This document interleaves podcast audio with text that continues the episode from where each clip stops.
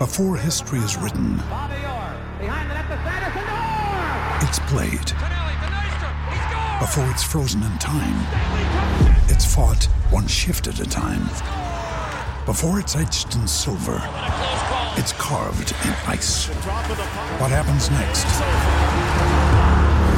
will last forever. The Stanley Cup Final on ABC and ESPN Plus begins Saturday.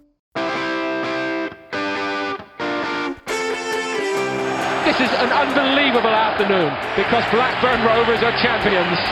It's Burkamp. That's magnificent. To Cantona. Oh, the way he brought that down was fabulous. Cantona. Oh! Pushed out by Bartes. Wiltor! What a goal by Steven Gerrard. Remember the name. Wayne Rooney. Lampard. That could be the championship. Aguero! Leicester City are the champions of England. Kevin De Bruyne!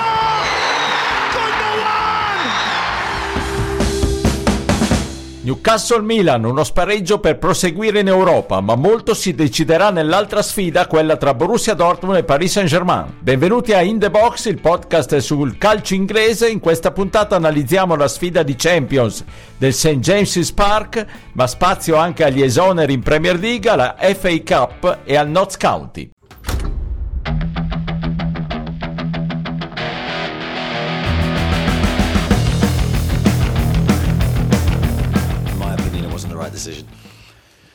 So many things to take into account in that moment. I think the speed first. I mean, it's a ricochet that when it's slowed down look, looks totally different to the live event. Um, ball hits his chest first, then comes up, hits his hand.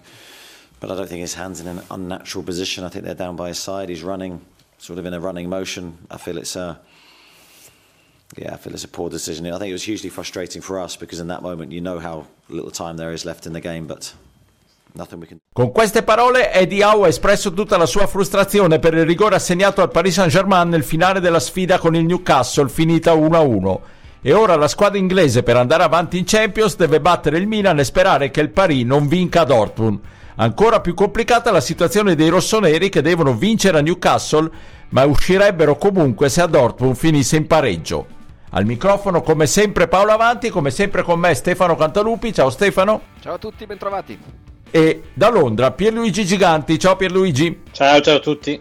Ma abbiamo il piacere di avere un collega della Gazzetta che segue il Milan da tanti anni, Marco Pasotto. Ciao Marco. Ciao, ciao, benvenuti a tutti. Allora Marco, poi dopo approfondiamo anche tatticamente la sfida del St. James's Park, ma intanto come ci arriva il Milan, anche dal punto di vista psicologico, un campo che sarà difficilissimo, eh, una sfida che sarà difficile in un campo difficile, anche se anche il Newcastle ha i suoi problemi, dopo li analizzeremo, ma come ci arriva il Milan?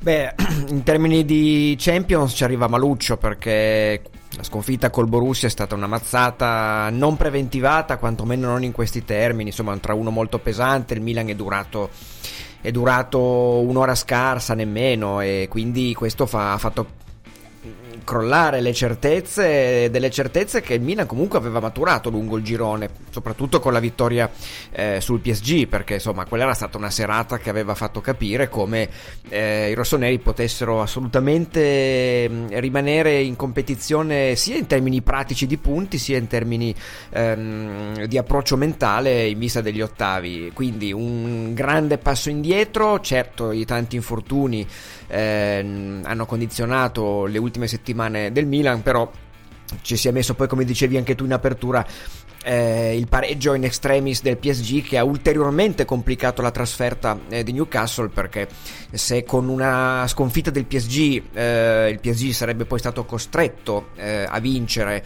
eh, sul campo del Borussia per qualificarsi con questo pareggio eh, basterà, basterà anche un pari ai parigini perché a parità di punti ovviamente questo discorso previo la vittoria del Milan. Diamo, certo, per scontato, diamo per scontato che il Milan faccia appieno il suo dovere, cosa ovviamente non sempre semplice, ma eh, ecco in questo caso ehm, il, il, a parità di punti tra Milan e PSG passerebbe PSG per la differenza rete negli scontri diretti, quindi è davvero una, un Everest da scalare, non è impraticabile per carità, però insomma mh, mm, eh, pensare al Milan vittorioso al St. James Park e allo stesso tempo un Borussia già qualificato vittorioso sul PSG, mh, mm, davvero la percentuale è davvero molto sottile. Ecco Stefano, in questi gironi così equilibrati a volte si decide tutto per un rigore generoso dato all'ultimo minuto a, alla squadra di Mbappé, ma a volte si decide anche quando il tuo uomo migliore tenta un assurdo gol di tacco e non gli riesce. E sto pensando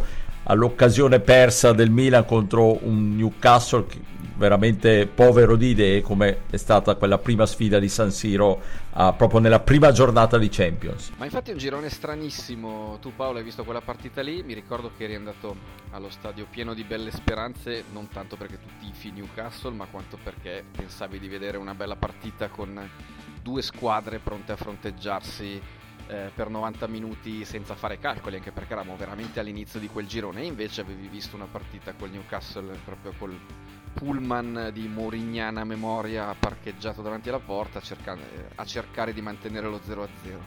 Poi Newcastle ha fatto un girone onestamente stranissimo perché alla fine se giudichiamo il Newcastle solo per le partite contro il Paris Saint Germain è una candidata seria a vincere la Champions League se lo giudichiamo per quelle contro il Borussia Dortmund è una candidata seria al quarto posto del girone e adesso bisognerà vedere eh, quello che combinerà diciamo, contro il Milan in questa partita. Io l'ho guardato contro i resti del Manchester United nella, nella partita di sabato sera e l'1-0 è stato stretto alla squadra di Hau perché ha fatto veramente un'ottima partita nonostante i tanti infortuni eh, che, che, hanno colpito questa squadra in questa stagione. Fatto, e nonostante il fatto che non c'è ancora una panchina eh, di primissimo livello, è una panchina anche numericamente abbondante al di là degli infortuni, ma poi quando mancano alcune pedine, penso a Botman, insomma, eh, per esempio, per dirne uno, eh, la Shell è un onesto centrale, ma non è di quel livello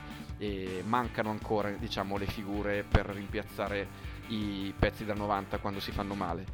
Eh, chiudo dicendo che io mi ricordo nella stagione scorsa quando Marco, che è qua con noi, aveva dato poche speranze al Milan contro il Tottenham, invece si era visto un grandissimo Milan in quelle due sfide contro il Tottenham. Questa volta purtroppo per Marco, ma più che altro per i tifosi milanisti, il problema è veramente che non dipende solo dal Milan, ha complicato tutto quel pareggio su rigore di Mbappé e quindi non lo so se il fatto che non dipenda totalmente da te possa condizionare anche il modo in cui scendi in campo in una partita decisiva, però ecco, le possibilità anche secondo me e anche il Milan di infortuni ne ha avuti parecchi, quindi insomma non è messo molto meglio, ma le possibilità sono veramente veramente poche.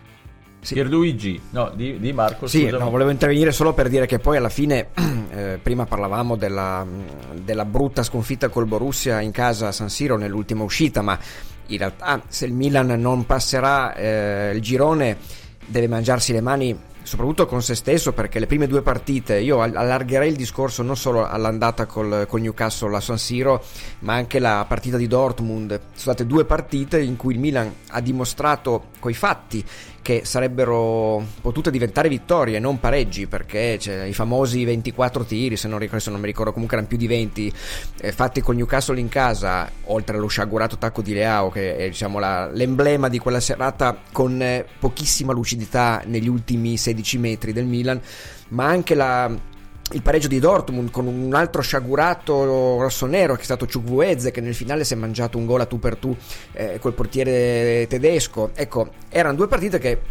pote- potevano serenamente finire con la vittoria del Milan. E a questo punto eh, avremmo visto una classifica ben diversa senza dover rimanere agganciati a risultati altrui. Ecco. Esatto, esatto. Eh, Pierluigi, in, allora cerchiamo di fotografare dal punto di vista tattico la partita di Newcastle, dove la può vincere il Milan, dove la può vincere il Newcastle e cerchiamo di capire cosa ne verrà fuori. Quindi consulta la tua sfera di cristallo e dici tutto. Ah, intanto volevo dire una cosa relativamente al, alla partita di Dortmund che come abbiamo visto è fondamentale per queste due squadre la cosa positiva secondo me soprattutto per il Milan è che mh, mm, il Dortmund eh, non vorrà perdere perché comunque vorrà arrivare in testa al girone, quindi questo è anche una considerazione che un pochino può aiutare, certo la situazione sia per il Newcastle che eh, per il Milan ancora di più è complicata e quindi io mi aspetto che mh, la sfida sia una sfida molto aperta mh, e che ci possa dare parecchie emozioni. Si affrontano due squadre entrambe impostate con un 4-3-3 che è abbastanza speculare, anche se in realtà il triangolo di centrocampo del Milan potrebbe almeno in alcuni momenti della sfida invertirsi per diventare un 4-2-3-1 e in questa configurazione Loftus Cheek giocherebbe qualche metro più avanti e si disporrebbe tra le linee. Io penso che un duello determinante sarà quello tra Trippier e Leao, sempre a patto che il giocatore portoghese possa scendere in campo. Eh, dico questo perché a mio avviso il nazionale inglese è in forma veramente strepitosa. Gli ho visto fare eh, contro il Manchester United delle cose incredibili, tra cui un tunnel a Garnacio, che insomma non è esattamente la prima cosa che ti aspetti da, da Trippier, ma soprattutto ha energia da vendere e secondo me potrà contenere l'esterno portoghese del Milan. Ehm, come in parte era già successo a San Siro. E poi penso che eh, la zona in cui il Newcastle possa far male, secondo me il Newcastle è favorito eh, in questa partita, anche perché le condizioni ambientali saranno a mio avviso determinanti. Io penso che l- l- un punto in cui il Newcastle possa fare male al Milan è il fatto che davanti avrà un giocatore come Isaac che ha una tecnica importante, ci saranno i tagli di Gordon dalla sinistra che possono dare secondo me davvero tanto fastidio ai due centrali del Milan, soprattutto a Schier se dovesse giocare lui, ehm, che a mio avviso potrebbe patire in particolare la rapidità ehm, dei due attaccanti del Newcastle eh, che ho appena menzionato Ovviamente, come dicevo prima, nell'ipotesi che Shear giochi e non sia Hernandez a dover eh, tramutarsi in centrale, cosa che secondo me sarebbe ancora peggio, non tanto per le caratteristiche di Hernandez in quella zona, ma quanto perché il Milan perderebbe eh, un momento di propulsione importante sulla corsia di sinistra. Ultimissima considerazione, e questo è un vantaggio molto molto significativo per il Milan è l'assenza di Pope. Eh, sarà fuori per quattro mesi, eh, contro il Milan giocherà Dubravka che sicuramente non dà la stessa sicurezza. Quindi la squadra di Pioli secondo me dovrà essere brava a mettere sotto pressione eh, il portiere slovacco delle Magpies eh, provando a prendere l'iniziativa da subito, il che però come dicevo prima nell'infuocato stadio del Newcastle eh, temo che sia tutt'altro che banale. Ecco, Pierluigi eh, ti invocava Marco, ti torna tutto o tu che frequenti Milanello la vedi un po' diversamente. La mediana del, del, Milan galleggia, come dicevi tu Pier, fra il 4-3-3 e il 4-2-3-1, perché poi è così anche in campionato, un, è un sistema abbastanza liquido, poi insomma dal 4-3-3 al 4-2-3-1 a livello di, come si può dire, omini del subbuteo si fa in fretta a spostarli, a far diventare la tre quarti, una tre quarti di tre elementi dietro l'attaccante. Eh, andiamo con sicurezza sull'off to cheek che sarà, è sempre il grande equilibratore, cioè se il Milan cambia sistema di gioco dal, dalla mediana 3 alla, a due interni con 3 trequartisti è, per, è in base ai movimenti soprattutto dell'inglese. Ci sarà sicuramente Renders. E poi io lascio un, un dubbio per l'ultima maglia, eh, uno fra Musa, eh, Krunic e Adli. Eh, al momento, francamente, c'è ancora di mezzo una partita molto importante di, di campionato a Bergamo con l'Atalanta e quindi eh, quest'ultimo nome lo lasciamo un attimo in sospeso. Eh, quindi la, la, la, diciamo il centrocampo balla su questi nomi qua. E poi sempre per completare un discorso di infermeria barra, informaz- barra formazione che mh, mm, ci aspettiamo a Newcastle eh, ci sarà il rientro di Leao che è fuori da un mese, il programma di lavoro prevede quello di farlo rientrare gra- molto gradualmente a Bergamo eh, e per poi averlo titolare in Inghilterra mercoledì. Eh, chiaro che anche lui ha iniziato a lavorare per il momento sta ancora facendo lavoro personalizzato sul campo, ma personalizzato, quindi ci sarà anche condizione, una condizione atletica che non potrà essere ottimale, però è chiaro che anche solo pensare ai due o tre strappi, le sgasate che può dare il portoghese in una partita, poi in una cornice del genere, Leao è un giocatore che sa esaltarsi con eh, insomma la, la, è la sua, sono quelle partite che per lui sono delle passerelle, quindi ehm, anche se è un Leao non al 100%, ovviamente è un ritorno molto eh, importante anche perché insomma eh, Pulisic è una garanzia ma Ciucuvezze no. Eh, è un giocatore che per il momento ha, ha azzeccato una partita in tutto il campionato. Mm, e, insomma il giudizio è, è tranchant e duro ma è, è, così è. Quindi avere di nuovo Pulisic da una parte Leao dall'altra con Giroud che si è fra virgolette riposato perché in campionato arriva da due turni di squalifica.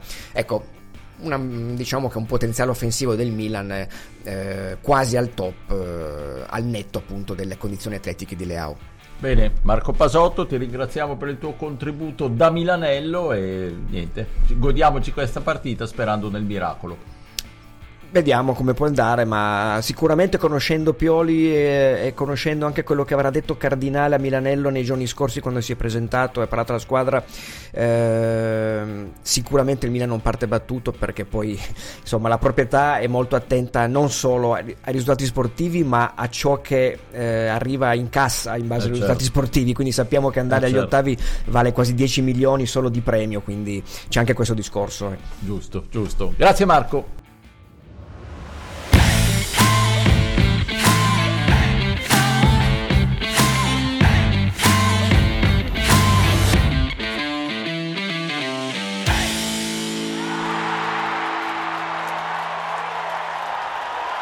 Il top della settimana.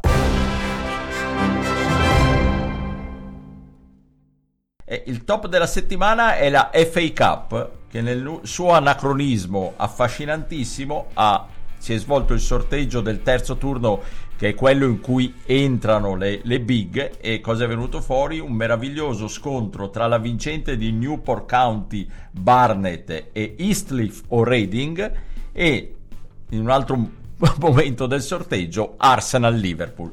E, e c'è anche stu- una stupenda Newcastle-Sunderland, che due squadre da rivalità fortissima, quindi sarà un piacere vederla, ma insomma eh, ci piace eh, pensare che la, la, competizione calcistica più vecchia della storia eh, con team imperterrita con le sue regole, nonostante il calcio vada in altra direzione nel bene e nel male, quindi bando a alla difesa degli investimenti, dei soldi, a garantire alle big più partite possibili, subito pronti via, senza teste di serie, un Arsenal-Liverpool al primo vero turno importante della competizione. Bello così, probabilmente l'FA Cup agli anni contati perché eh, sta perdendo colpi ogni anno perché è travolta dalla Champions, dalla Premier League e da tutte le altre competizioni, però a noi piace, piace così com'è fino e ce la godremo con questo bellissimo primo turno, anzi terno, terzo perché si tratta del terzo turno ufficialmente, davvero da gustarsi fino all'ultima partita.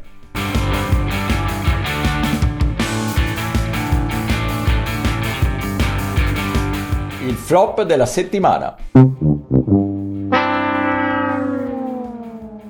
E il flop devo dire che me l'ha eh, suggerito con un bell'assist eh, Stefano perché mh, mm, mi ha segnalato le, le disavventure diciamo, della, della, retroguardia del North County e in particolare di Aiden Baldwin nella sconfitta casalinga eh, dell'FA Cup nel secondo turno di FA Cup che il North County ha patito di fronte allo Shrewsbury Town. Ora, perdere contro lo Shrewsbury, che è una formazione di metaclassifica in League One, ci sta, però non così come ha fatto il North County. Giusto per raccontarvi un pochino come sono andati questi gol, al primo minuto eh, Baldwin, che è uno dei centrali del North County, praticamente si è coricato al limite dell'area di rigore e ha lasciato via libera Udo che ha centrato per l'1-0 di Bauman dello Shrewsbury Poi dopo il temporaneo pareggio, l'inizio della ripresa di nuovo per il, New, per il Notts County è stato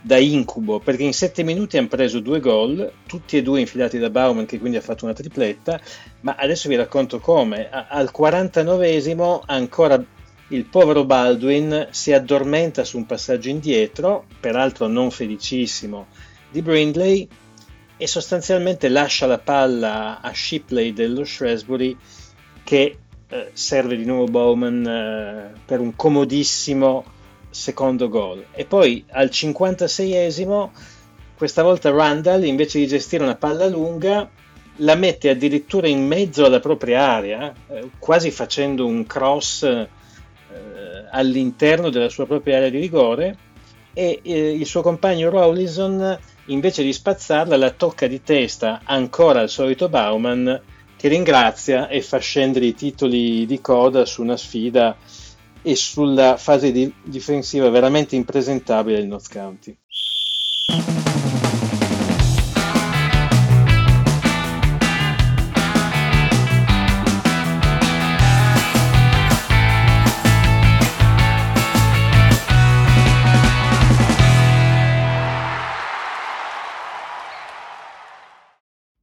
Another day is here, and you're ready for it. What to wear? Check. Breakfast, lunch, and dinner? Check. Planning for what's next and how to save for it? That's where Bank of America can help. For your financial to dos, Bank of America has experts ready to help get you closer to your goals. Get started at one of our local financial centers or 24-7 in our mobile banking app. Find a location near you at bankofamerica.com slash talk to us. What would you like the power to do? Mobile banking requires downloading the app and is only available for select devices. Message and data rates may apply. Bank of America and a member FDIC. We've been expecting this news for over 24 hours now, but confirmation from Sheffield United that Paul Heckingbottom has been relieved of his duties as manager here at Sheffield United. Additionally, coaches Stuart McCall and Mark Hudson have left the club. There is a statement from the uh, chief executive, Stephen Bettis. He says, firstly, on behalf of the board of directors, I'd like to thank Paul for all his efforts at Sheffield United. Firstly, as the under 23s manager before stepping up to take control of the first team duties. His professionalism and dedication have been a credit to the club, and I'm sure all Unitedites have enjoyed the promotion winning campaign. He, he finishes by saying, however, after slipping. Avete sentito la notizia data da Sky UK? È saltata la prima panchina della Premier League. Lo Sheffield United, ultimo, ha licenziato Paul Heckingbottom Bottom eh, non poteva che essere ultimo, un allenatore che si chiama che ha Bottom nel cognome, ma al di là della battuta è il primo esonero quest'anno in Premier League. L'anno scorso, in questo momento della stagione, eravamo già a quota 11. Cerchiamo di capire cosa è cambiato perché la Premier League all'improvviso è rinsavita e ascoltiamo eh, il commento del nostro corrispondente da Londra, Davide Chinellato. È stato davvero strano arrivare inizio dicembre senza nemmeno un allenatore esonerato in Premier League, soprattutto dopo uh, la stagione passata, quella del record dei cambi di panchina. Ci ha pensato lo Sheffield United uh, un paio di giorni fa a uh, rompere il tabù e a cacciare Paul Hackingbottom in una mossa che nella scorsa stagione sarebbe arrivata decisamente prima, magari dopo l'8-0 preso in casa dal Newcastle qualche mese fa. Credo che quest'anno ci siano tanti fattori per cui eh, i club di Premier sono così riluttanti a cambiare allenatori. Eh, così come ci sono tante motivazioni per cui lo scorso anno è stata la stagione dei record. Una delle tante, secondo me, è il fatto che il Chelsea, una squadra big, abbia già a settembre eh, cacciato l'allenatore e dato il via ad una sorta di effetto domino che in questa stagione non c'è stato e che dubito l'esonero di Hacking Bottom uh, farà, farà, sì che, che succeda. Ci sono tanti motivi secondo me per cui i club sono così riluttanti a cambiare appunto. Uno è che le squadre grandi in difficoltà o comunque che stanno rendendo meno delle attese hanno degli alibi importanti. Penso al Newcastle con la catena impressionante di infortuni è comunque un club che sta giocando in Champions per la prima volta dopo vent'anni che è assolutamente dalla parte di Eddie Howe. Uh, il Manchester United è in una crisi prolungata, ma uh, credo che il credito che Ten Hag ha messo insieme lo scorso anno, sommato ai problemi societari, facciano sì che la posizione del tecnico olandese non solo non sia in discussione, ma che venga considerato salvo cambiamenti sempre possibili anche il pilastro attorno a cui si svilupperà perlomeno l'inizio dell'era Radcliffe. Non ci sono club come l'Aston Villa dello scorso anno, squadre cioè che partono con ambizioni e si ritrovano a lottare o vicini a lottare per non retrocedere. E per cui ci sono tanti progetti che stanno funzionando, ci sono club che hanno capito che cambiare allenatore continuamente non aiuta, parlo di quei club di mezzo uh, che galleggiano in posizioni anonime, troppo deboli per pensare all'Europa, troppo forti per ritrovarsi invischiati nella zona per, uh, per non retrocedere. E penso siano tutti club che realizzano che il loro livello in questo momento è quello lì e che non è cambiando l'allenatore uh, che, che, si cambierà qualcosa. Uh, credo che andremo avanti per un pochino con questa, uh, con questa stabilità. Uh, il cambio allo Sheffield era, era, dovuto, lo Sheffield è ultimo e c'è un abisso così come per Burnley e Luton rispetto al resto della Premier League e penso che dopo la stagione dei record dei cambi di, di panchina questa potrebbe addirittura essere la stagione dei record eh, per quanto riguarda il numero, di allen- il numero basso di allenatori sostituiti. Allora per Luigi, eh, vince il buonsenso quest'anno. Sì, vince il buonsenso, però ci sono anche tanti motivi, secondo me, che spiegano perché c'è questa significativa differenza tra le due ultime stagioni. Intanto, eh, l'abbiamo già ripetuto duemila volte, ma l'anno scorso c'è stato il mondiale, quindi una stagione spezzata in due con la possibilità per chi fosse subentrato prima dell'inizio del, del mondiale o magari durante il mondiale di avere più tempo almeno con un sottoinsieme dell'organico per provare a, a ridisegnare l'annata, cosa che ovviamente con le partite ogni tre giorni come in questa stagione, soprattutto poi nel periodo di Natale, non sarà possibile. Inoltre, e questo lo diceva anche Davide, sono molto d'accordo con lui, tra le big nessuna ha avuto una partenza veramente catastrofica. È vero che il menu e la formazione di vertice che, diffi- che eh, sta avendo le difficoltà più importanti, però comunque è a 5 punti cham- dalla Champions, per cui almeno a livello contabile è in una situazione che è ancora recuperabile. Poi dal punto di vista del gioco, mh, d'accordo, ci sono tanti altri, però dal punto di vista dei punti in classifica non è così malmessa. E poi il Chelsea eh, sapeva che sarebbe stata una stagione di transizione, quindi non stupisce il fatto che sia così in basso in classifica. E a differenza di Tuchel, Pocettino ovviamente era stato scelto, è stato scelto dalla nuova dirigenza, per cui eh, secondo me è ben saldo in, in panchina. Poi però al di là delle big, a mio avviso c'è un importante punto di discontinuità rispetto all'annata precedente e che è il fatto che le tre neopromosse siano veramente molto più scadenti rispetto al resto della Premier. E quindi che cosa vuol dire questo? Vuol dire che eh, alcune delle squadre che gravitano sopra la zona di recessione eh, che, e che non stanno navigando nemmeno particolarmente bene, sanno però che il gap rispetto a Luton, Burnley e Sheffield United è così importante che i rischi di scendere in Championship sono piuttosto bassi. Qui mi riferisco a squadre tipo Fulham, Palace, Wolves, Forest, Bournemouth eh, e ovviamente all'Everton che potenzialmente avrebbe 17 punti.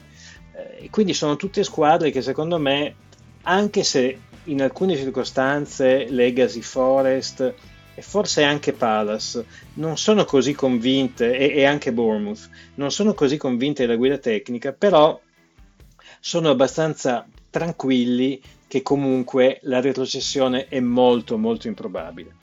E poi infine eh, le proprietà di Luton e Burnley secondo me sono consce di quanto le loro squadre stiano soffrendo a causa di un organico, soprattutto nel caso del Luton, che oggettivamente è più scadente rispetto alla media delle formazioni della Premier.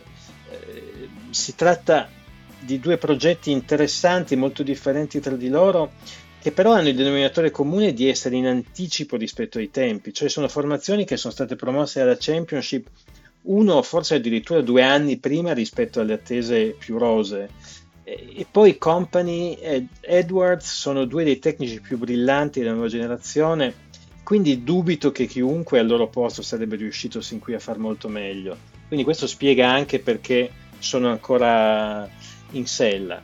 Ovviamente di, di, di Hacking Bottom eh, hai già detto tu, credo che veramente eh, fosse difficile mm, tenerlo, sconfitte pesanti, 5-0 Burnley, 5-0 con l'Arsenal, 8-0 con il Newcastle, eh, 11 sconfitte, differenza reti di meno 28, insomma nel suo caso veramente era molto complicato riuscire a stare ancora al timone. Tutte spiegazioni, sia la tua di Pierluigi che quella di Davide, assolutamente eh, centrate, che spiegano questo fenomeno eh, di, di, questi pochi esoneri rispetto all'anno scorso, va anche detto che l'anno scorso è stata un po' un'eccezione perché in Premier League il numero dei, degli esoneri è sempre stato piuttosto basso rispetto a, a, quello che avviene in altre latitudini, no Stefano? Sì, non è una prerogativa del calcio inglese quella di eh, cambiare per forza guida tecnica per riuscire a invertire una rotta, secondo me però è proprio centrato quello che hanno detto sia Davide che Pier e cioè è un'annata particolarmente strana, nel senso che ci sono squadre che non si possono sostanzialmente permettere di cambiare allenatore perché sono all'inizio di un ciclo o perché non saprebbero dove sbattere la testa, come United e probabilmente Chelsea.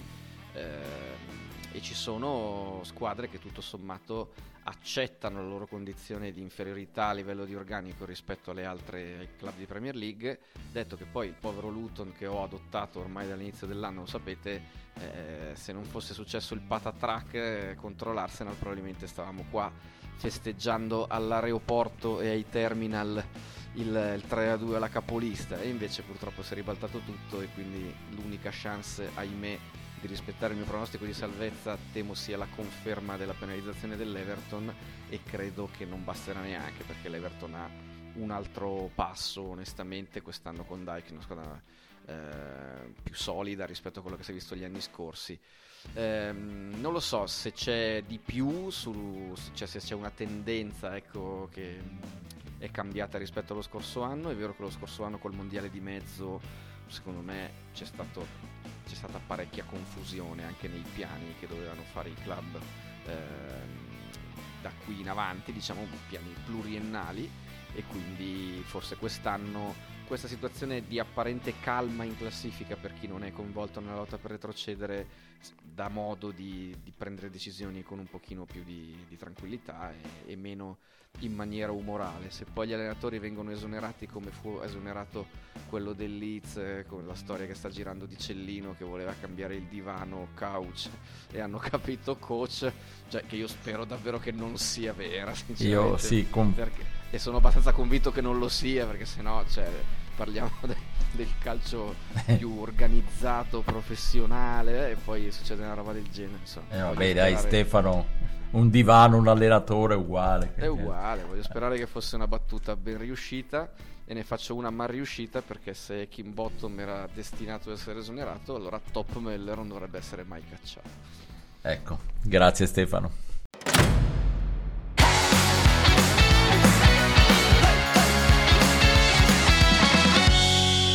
L'agenda della settimana.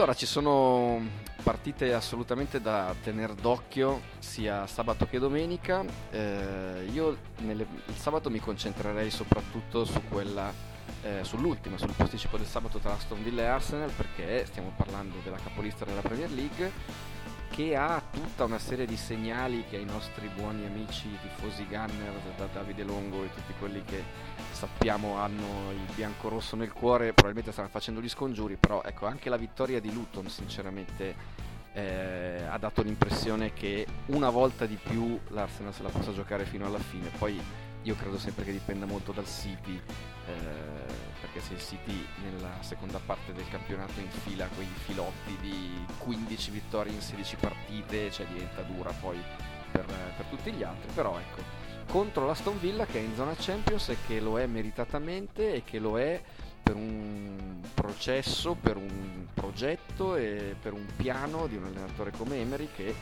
arrivato corsa la stagione precedente, diciamo invece eh, potendo lavorare dall'inizio ha portato la squadra là dove volevano che fosse e anche giocando l'Europa, che non è facile, insomma la conference però è sempre l'Europa. La, il giorno successivo, la domenica, io sono particolarmente interessato a Everton-Chelsea, proprio per un po' dei motivi di cui abbiamo parlato, cioè l'Everton che dovrebbe essere, meriterebbe di essere in una situazione più tranquilla di classifica, invece è in zona retrocessione per la penalizzazione del fair play finanzi- per il fair play finanziario e ha bisogno disperato di punti contro un Chelsea che un minimo di raggio di luce eh, sembra averlo trovato almeno nelle ultime giornate qualche prestazione incoraggiante per i Blues in prospettiva c'è. Lascio stare invece alla stessa ora alle 16 Luton Manchester City che eh, ahimè non la vedo facilissima per, per, il Luton e invece vado sull'ultima partita che è Tottenham Newcastle insomma il Newcastle non mi dilungo abbiamo già parlato ampiamente. Più che altro il Tottenham da capire se ha superato quel mini periodo di crisi dopo la partenza lanciatissima e lo sapremo eh, nel posticipo diciamo domenicale della Premier League. Benissimo, un bellissimo programma di Premier League e poi la Champions con Newcastle Milan, quindi direi dei giorni da dedicare al calcio. E con questo vi salutiamo, vi diamo appuntamento alla prossima settimana. Grazie Stefano Cantalupi, ciao Stefano. Ciao, alla prossima. E grazie a Pierluigi Giganti, ciao Pierluigi. Ciao, ciao a tutti.